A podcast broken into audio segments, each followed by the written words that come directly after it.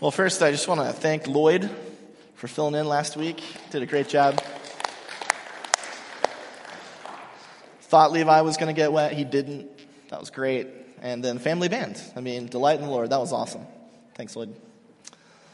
Um, we're starting a new series today Jonah, the mystery of God's grace. Uh, we're, our, our church like tagline, Bible Grace Family. Um, I think it's appropriate every one, you know, a couple times a year to like make sure that we really hammer in what makes us unique as a congregation, and that is a, a really relentless, maybe even reckless focus on grace.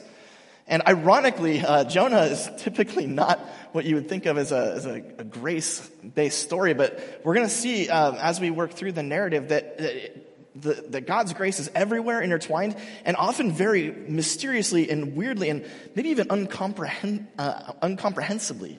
Um, so incomprehensibly. So uh, I, I, invite you to, to, to, to follow along and, and, and don't be too uh, caught up in maybe the way that, uh, if you've heard the story before, the way that it's been uh, told, because I think there's a lot here uh, that is, is fresh and new and exciting and hopefully will kind of impact the way we treat each other and uh, the people outside of our community. So uh, we've got a lot of a lot of uh, verse to go through. So let's uh, read it together. We're going to start out in Jonah one. This is one through sixteen. Uh, Yahweh, just so you remember, uh, anytime in the Old Testament you see Lord with all caps, that's covering up for God's personal name, Yahweh. Okay, so you can say Yahweh's word came to Jonah, Amittai's son. Get up and go to Nineveh, the great city, and cry out against it for their evil has come to my attention. So Jonah got up to flee to Tarshish from Yahweh. He went down to Joppa and found a ship headed for Tarshish. He paid the fare and went aboard to go with them to Tarshish, away from Yahweh. But Yahweh hurled a great wind upon the sea, so that there was a great storm on the sea. The ship looked like it might be broken to pieces. The sailors are terrified. Each one cried out to his personal God or his country's God. They hurled the cargo that was in the ship into the sea to make it lighter. Now Jonah had gone down into the hold of the vessel to lie down and was deep in sleep. Uh, the ship's officer, probably the captain, came and said to him, How can you possibly be sleeping so deeply? Get up. Call on your God. Perhaps the God, perhaps that God will give some thought to us so we don't perish. Meanwhile, the sailors said to each other, Come on, let's cast lots so we might learn who's to blame for this evil thing that's happening to us. They cast lots, the lot fell on Jonah. So they said to him, Tell us, since you're the cause of this evil happening to us, what do you do? And where are you from? What's your country? And of what people are you? He said to them, I'm a Hebrew. I worship Yahweh, the God of heaven, the God who made the sea and the dry land. Then the men were terrified and said to him, What have you done? The men knew that Jonah was fleeing from, the, from Yahweh because he had told them. They said to him, What will we do about you so that the sea will become calm around us? Because the sea was continuing to rage. He said to them, Pick me up and hurl me into the sea. Then the sea will become calm around you. I know it's my fault that this great storm has come upon you.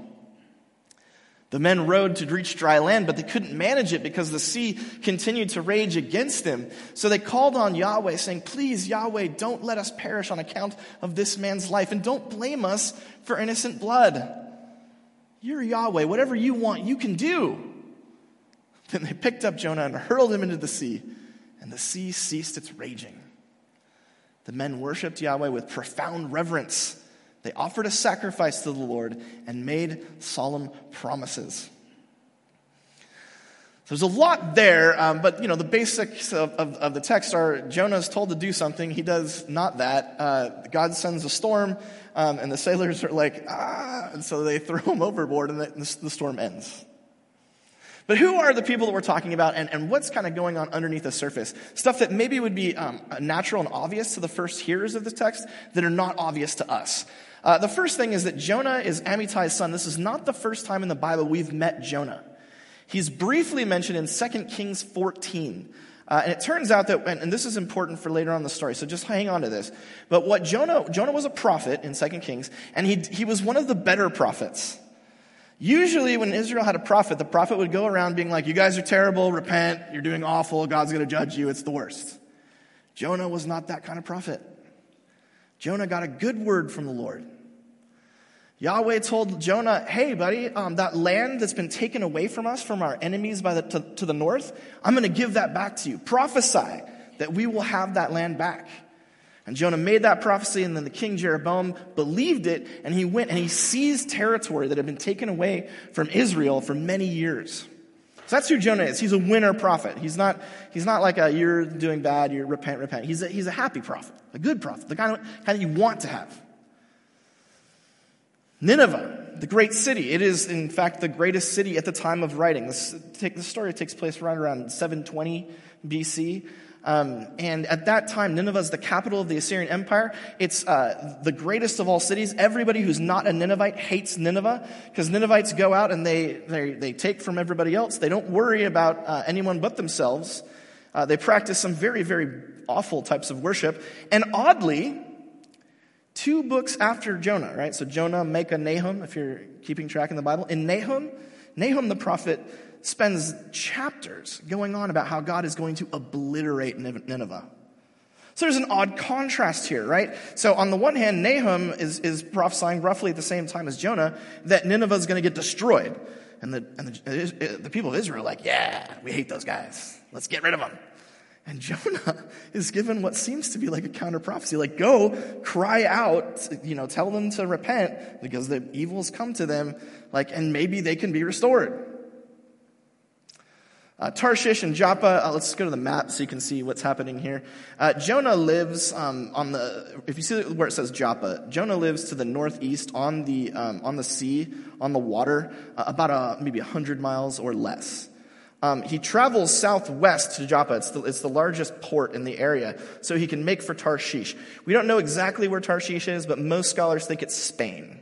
Um, and so you can see that Jonah, Jonah could have had like a 400, 450 mile trip to Nineveh, say his piece, and then move on, but instead decides to sail across to the end of the world uh, to get away from Nineveh, away from Yahweh. One of the interesting things about this is that in the ancient world, uh, when you are taken away from your homeland, your community, it's called being put into exile, and it's pretty much synonymous with being dead. Okay, all of your customs, all of your, they, they don't go with you, right? And, and we know uh, Tarshish gets mentioned a lot in the Old Testament. It's kind of this exotic, far off land where there are no Israelites, no one worships the true God. It's this, uh, it's kind of like how we might think of Las Vegas. Um, it's just completely outside of our anything we can understand. Just parties all the time. Uh, and so when Jonah says that he's going to go live there, he's basically sort of slowly committing suicide. He's expecting to live a life without his people, without worship of his God, and he thinks it's worth it. Because what God's asked him to do is so heinous.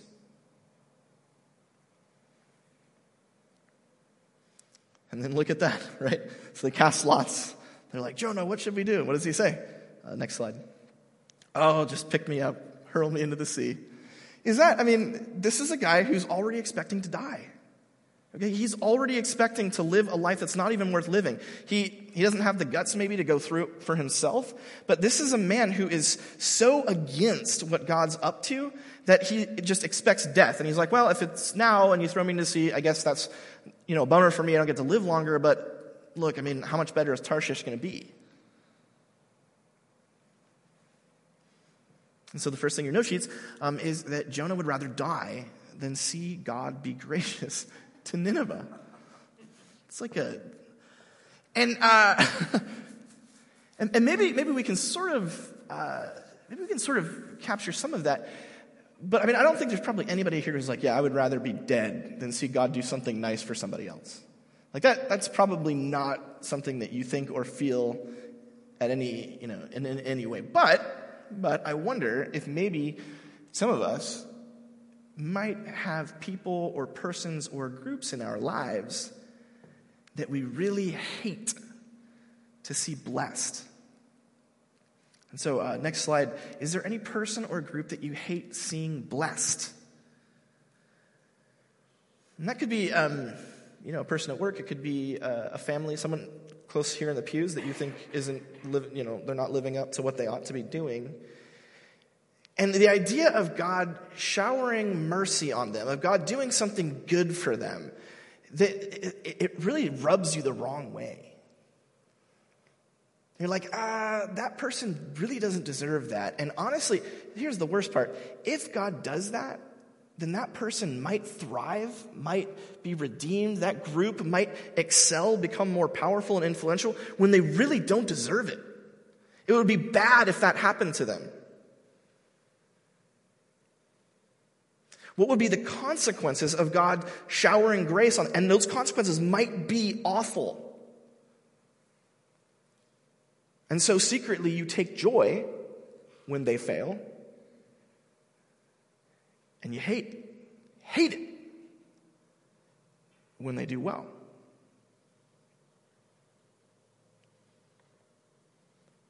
What could possibly bring about that kind of deep set bitterness?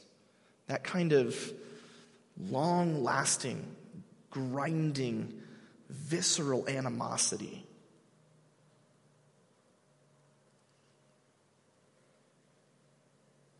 Well, we, can, we, knew, we know what was up with Jonah. This is an interesting part of the text. Uh, so they cast lots. That's an ancient way of like you know picking straws. Um, they do that, and, and they find out that Jonah's the, the, the bad guy. He's the problem. And so they, listen to what they say. What do you do, and where are you from? What's your country? What people are you? What they're asking is not like, what's your profession? They're not asking like, oh, we'd like to hear about, you know, wherever, you know, whatever land you're from, you know, catch up on the local customs, maybe find out about the cuisine. No, no. They assume, and rightly so, that your country, your land, is indicative of who your God is. In the ancient world, gods, they were, they were attached to localities, right? So the Assyrians had their gods. If you lived in Nineveh, Nineveh had its own gods. And the people outside of Israel, you know, like if you talk about Baal or Baal worship, that was the, the Canaanites' god. And it, it, it it's not like you, you know, you chose your god. It's just wherever you were born, that was the god you kind of got. That was the god you were loyal to. And it was your God's job to protect you and care for you right? So God's, in the ancient world, it was understood there was like a kind of a compact, right? God says, I want this, this, and this. I need you to sacrifice your babies. And this happened. And then peoples would do that with the expectation then that their God would make them thrive, would give them great crops, would protect them and make them expand. And the, the people on the boat, they know that this storm came out of nowhere. They know some God is behind it. What they want to know is which one and what's, why is he so mad?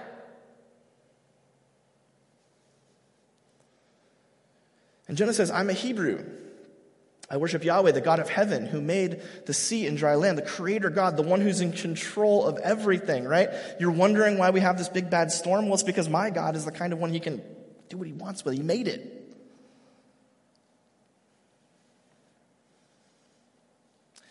What Jonah's saying is he's like, My God is responsible for the people of Israel, the Hebrew people.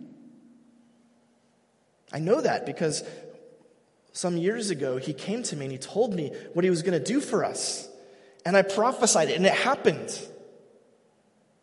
He took care of us, he was good to us. Uh, this last week, I went to uh, Minneapolis, uh, Minnesota. I was in Burnsville for most of it. That's a suburb outside of the town. Very cold there. Uh, never got above zero degrees Fahrenheit. So it was like definitely, but it's the, the Minnesotans are amazing people. Like they, it, you would think that you would be uncomfortable a lot, but you're really not because everything there is heated and everything there is very wonderful. So you just have to get from, you know, opening the car door to inside. They can, they can eat inside restaurants there. It's barbaric. Um, as long as you get in there, you're, you're going to be safe. You're going to be warm. Um, and one of the things I was doing, I, Mike and I, he, he and I, you may have heard, well, I have a picture of him, don't I? There's Mike. Uh, that's his house. yeah. My Mike lost his hair a long time ago, but he looks good as a bald dude, which is great, great for him. And he has a very meticulously well groomed beard. Anyway, uh, so we went out there. We were working on some stuff for uh, sermon planning and all that. We write sermons together. Uh, here, and he's actually planning to come out at some point and, and, preach to you because some of you are like, we assume that he's better than you, Tom, so we want to hear what real quality preaching looks like. I told him that, and he was like, all right, I'll, I'll come out at some point during the summer or something like that. Maybe bring his family. They're great. Anyway, uh, one of the things that we did uh, is we went to the, uh, his ice house. Uh, his church, Mercy Road, Minnesota, they bought an ice house, which is basically an 18 foot uh, trailer that they take out onto the frozen lake. Um, and then they winch it down and, and then you walk in, and it's got eight little holes that you pull up uh, for ice fishing. And so then they take this big green drill called an auger, and they, we were on uh, 17 inches of ice. And this is like a lake that you swim in during the summer. But anyway, crazy land. Uh, so we burrowed down 17 inches of ice, and we were fishing, and I caught some fish, and it was really cool. Uh, and oh, and it's very warm because they've got, uh, you know, propane, and they've got, ener- like, what are those called? The things that make the energy with the gas, generators, batteries. Like, I mean, this thing is, it's like it's 70 degrees and you're like picking out like sub zero fish. It's amazing stuff.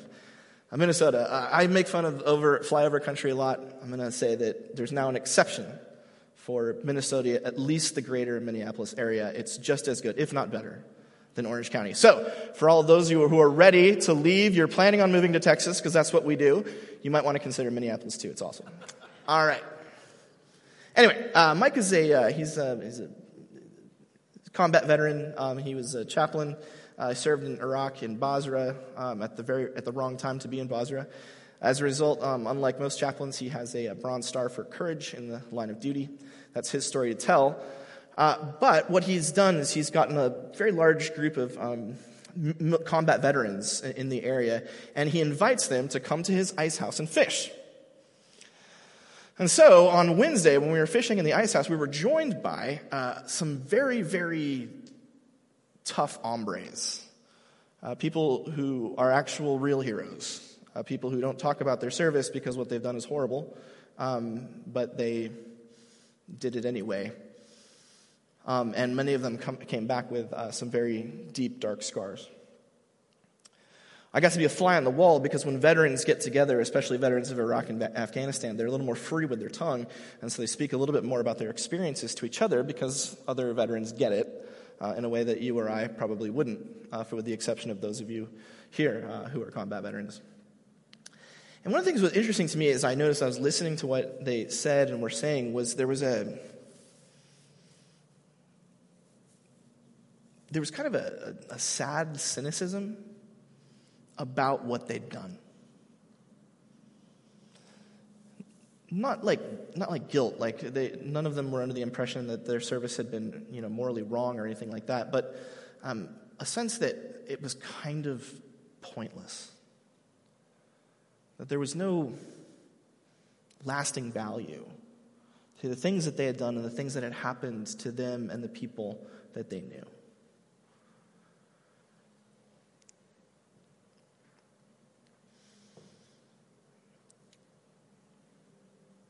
And uh, part of it is I just feel I felt that was very sad, and so I, I do encourage Mike and his ministry to continue um, ministering to those people. And for those of you um, who, uh, like Scott, who have a, a, hand in ministry to veterans, I mean, it's it's important, and please carry on. Um, but notice how different that mentality is to the mentality that Jonah had.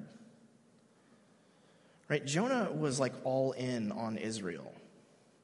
He was like, rah, rah, Israel. His whole ministry was based on seeing, you know, Israel made great again, right? It was Israel had been beaten down by their northern neighbors, and Jonah came up and a word from the Lord. He was the only guy saying it. He went out there and he said, We're going to take it back. God is going to be good to Israel. God's God. Our, Israel first. God's with us.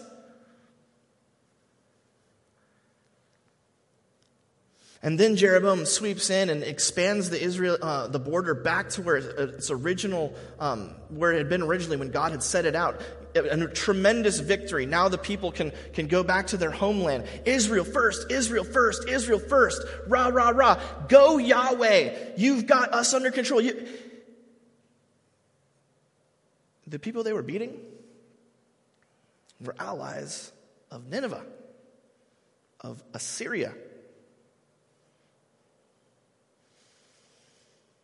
Assyrian, Assyrian power and influence, and, and specifically Nineveh, had financed the wars that had taken their land away.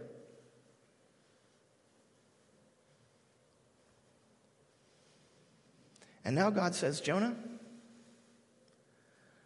let's go make Nineveh great again.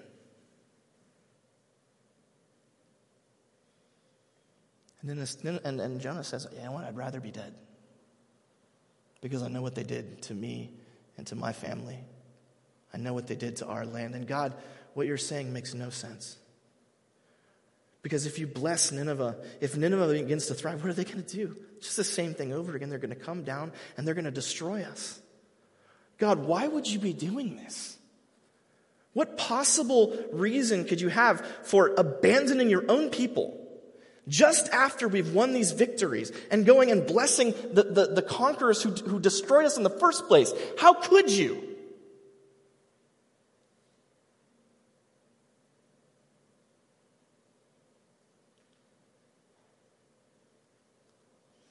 See, Jonah, he doesn't have his, his God, his conception of Yahweh, his conception of God is, is sort of like a, a football team mascot. It's like you're always for us. And you're always rooting us on. And anything that you do that could threaten that, you would never do that. You would never do that. How, this, this can't be real. This can't be right. Meaning that Jonah put group identity, that's the next thing in your note sheet. He put a group identity above God's word. He said, It's more important for me to be a part of this, you know, Israel, and Israel's thriving. It's more important to see Israel protected. And, and if God has other plans, well, then I'm just going to disobey. I'm just going to resist.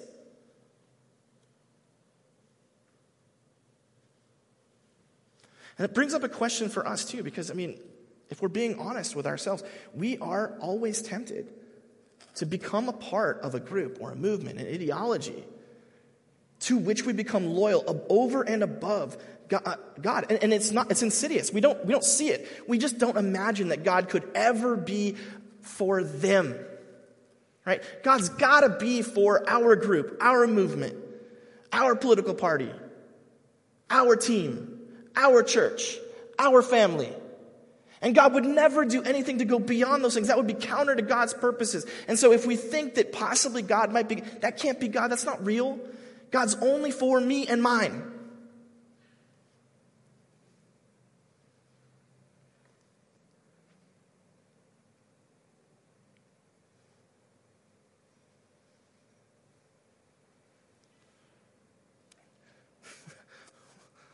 How does this work out for Jonah? Obviously, God hurls this great wind. There's a great storm. Think about this, though. What was it that Jonah was trying to accomplish, right? What was he doing? Well, he was trying to, like, he, God, Jonah is, you know, committed to God. He just, he doesn't like this thing God's doing, doesn't understand it, is honestly offended by it. And so he's going to run away. But what he's trying to do is he's trying to avoid any kind of, like, you know, collateral damage, right? He's like, I'm just going to get out of here. I'm going to go off and die. And then Israel's going to be fine. Like, my people are going to be good. Yeah, it's, you know, it's a bummer for me, but at least, at least no one else gets hurt. Right? That's kind of his plan. Go off to Spain. Everything will be fine. On the uh, plane ride back from Minneapolis, I watched The Truman Show, which I hadn't seen in a long time. I kind of want to see how it holds up. I, on the way there, I watched Love and Monsters, which was not, not bad. You should check it out. Uh, Truman Show's terrible, horribly dark film. Um, as I was watching it, I felt bad about the universe. Um, but I kept, I stuck with it because I was curious. And there's this great scene where, uh, if you don't know the story, like uh, Jim Carrey plays uh, Truman, uh, Truman Burbank, and Truman is the star of a reality show, only he doesn't know it. His entire life has been filmed, um, and his, he has no idea that the town he lives in is fake, filled with actors. His uh, wife is an actress horribly. Uh, his best friend is, is, an actor. He's been uh, pretending to be his best friend for like, you know, 30 years or something horrible. Um, and at one point, he's uh, sitting on the dock uh, of, of the, the water and he's really in a funk. And the producers of the, t- of the Truman Show, the TV show, they love it because they, the, the audience loves drama in Truman's life. And so the, the producer, the leader guy, he's like, man, we've really got to up the drama. And whenever somebody's sad in a movie or a TV show, the best way to up the drama is Rain, exactly. As soon as someone's covered in rain, you're like, oh, they really must be feeling it. And so they flip the rain button, and this is what happens. And so at first, Truman's just sitting there. He's like covered in rain. He's like, yeah, this makes sense. I am miserable. And then he stands up and he walks to the side and there's no rain there. He's like, what? And, the, and the, the are madly trying to get all the other rain to go on. Like it's supposed to be, a, but all they have is like directed rain. So they, the rain follows him wherever he goes. And he's like, what is going on? He keeps moving back and forth and it's like falling. And then finally all the rain comes down. And he's like, something's, something's very odd. like, why would rain come after me and, and, and not everything else? And this is one of the clues that something's very off with um, the, the town that he lives in. But this is exactly what Jonah expects to happen. Right? Jonah's like, hey, I'm just going to take off.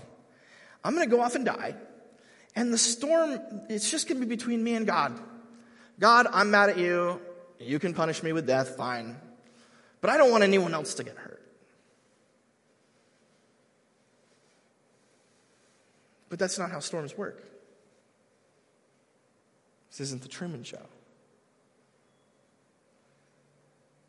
Problem with storms is that they don't just follow one person, they don't just localize over one person.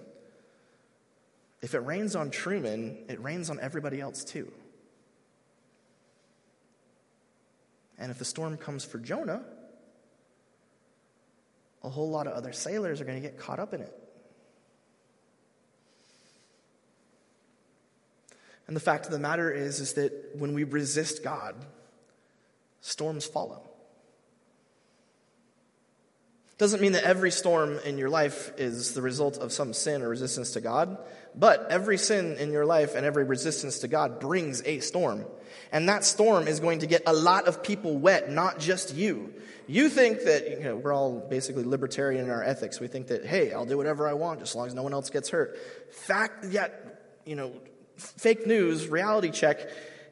If you are involved in something, it's gonna, other people are gonna get caught up in the tornado, in in the storm of your sin. There's to be a lot of sailors, innocent guys, who don't want to be a part of the maelstrom that you're creating.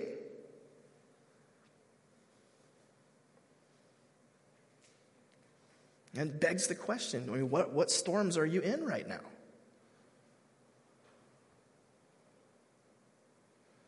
And, you know, the, the storms that are facing Coast Bible Church or my family or your family or your, your office or, you know, your community, your friend, your circle of friends, uh, your country, your county, your state, uh, the, those sins, I mean, they may not be the result of, you know, resisting God. They may not be the result of you running away from God, but they might. And you need to have discernment to say,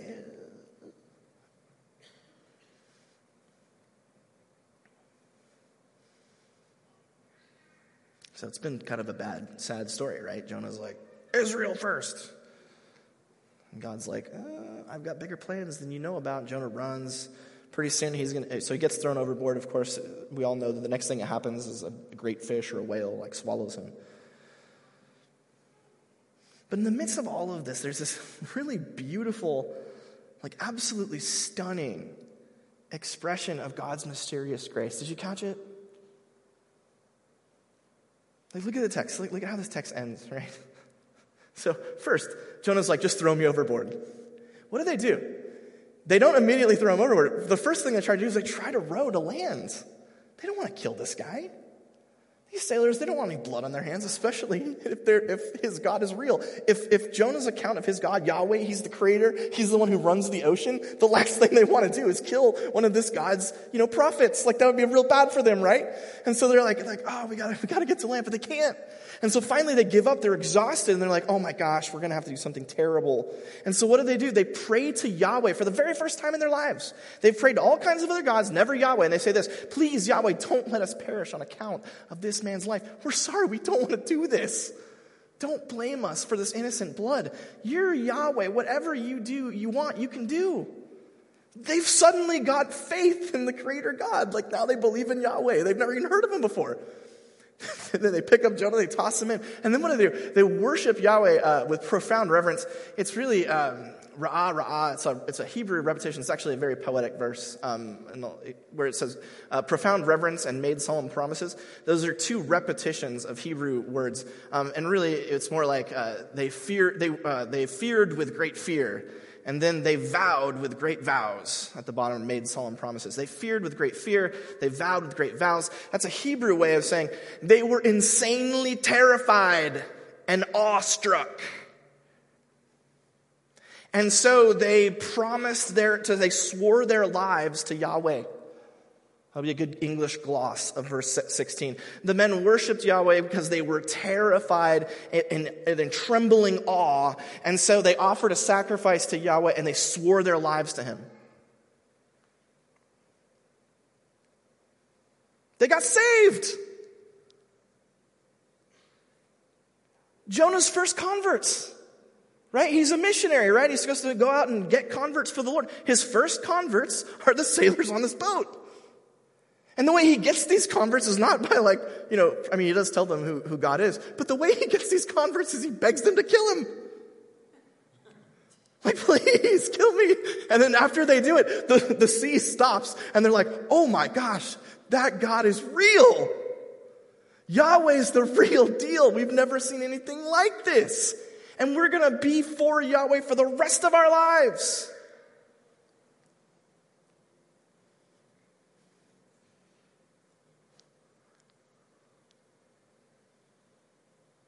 You sometimes wonder, right? You sometimes wonder, like, is God, was God in charge of things? Like, what's God doing? And it brings up a, question, right? Like, did God choose Jonah? Because he knew Jonah would resist. And so he'd have an opportunity to save these sailors. That's possible, right? Maybe, maybe God in God's infinite wisdom is looking out and saying, and saying, you know what? I, I, I love these guys, these, these guys on this ship. This ship, they, they, I, I want them. And so he's like, okay, so I'm going to put together an intricate plan where I'm going to send Jonah to Nineveh. He's going to end up in the ship. They're going to toss him overboard, and then they're going to be mine forever. Or maybe it's, it's possible that maybe, maybe God's kind of like, Jonah, I'm curious to see what you'll do with this. And Jonah's like, no thanks. And so he goes, and then while God's kind of focusing on what Jonah's up to, he sees these sailors and he's like, man, I want them too. And so I'm going to find a way to orchestrate these circumstances so that even in Jonah's, like the, the deepest, worst storm of sin that he can create, I am going to create grace out of that.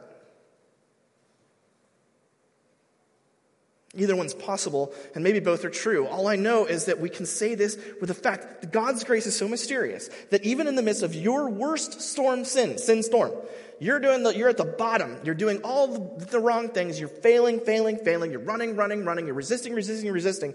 God can still create grace out of that and can save others. This is not an invitation, by the way, to go be a bad person.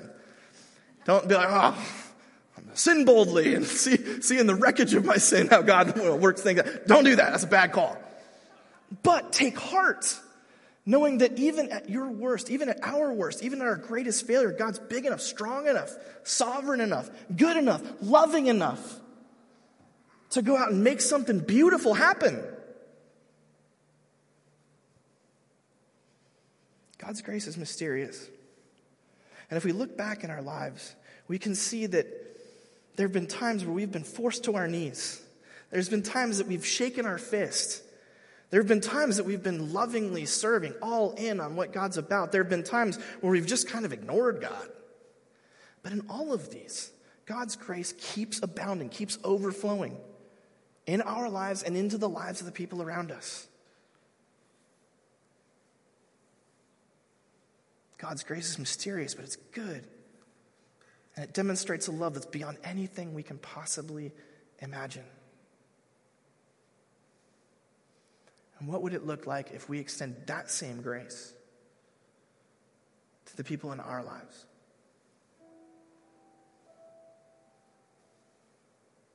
What would it look like if when God called us and said, that person needs my love too. That group needs my love too. Instead of saying, I'm running away, we say in, instead, maybe God, you want us to love our enemies too. Maybe we should extend grace to them too. Even if we don't understand it, even if it might threaten us. That your love's boundless and doesn't have boundaries or borders. That your grace is unlimited.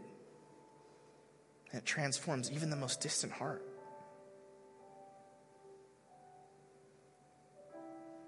And what if we lived that out to the people that we're absolutely sure don't deserve it? Let's pray. Gracious God and Father, you provide a mysterious and wild grace that we can't possibly fathom. You call out our darkest, deepest enemies and seek to transform them, lead them into repentance and love. Even in the midst of our waywardness, you find ways to gather people to yourself, to transform hearts and and seal them as your own. God, may we be a people that do not resist your call, even when we don't understand it, even when we're certain that it will bring us harm. And may we, be, may we marvel at the way that your Holy Spirit seeds your grace in the name of your Son to your glory. In Jesus' name we pray. Amen.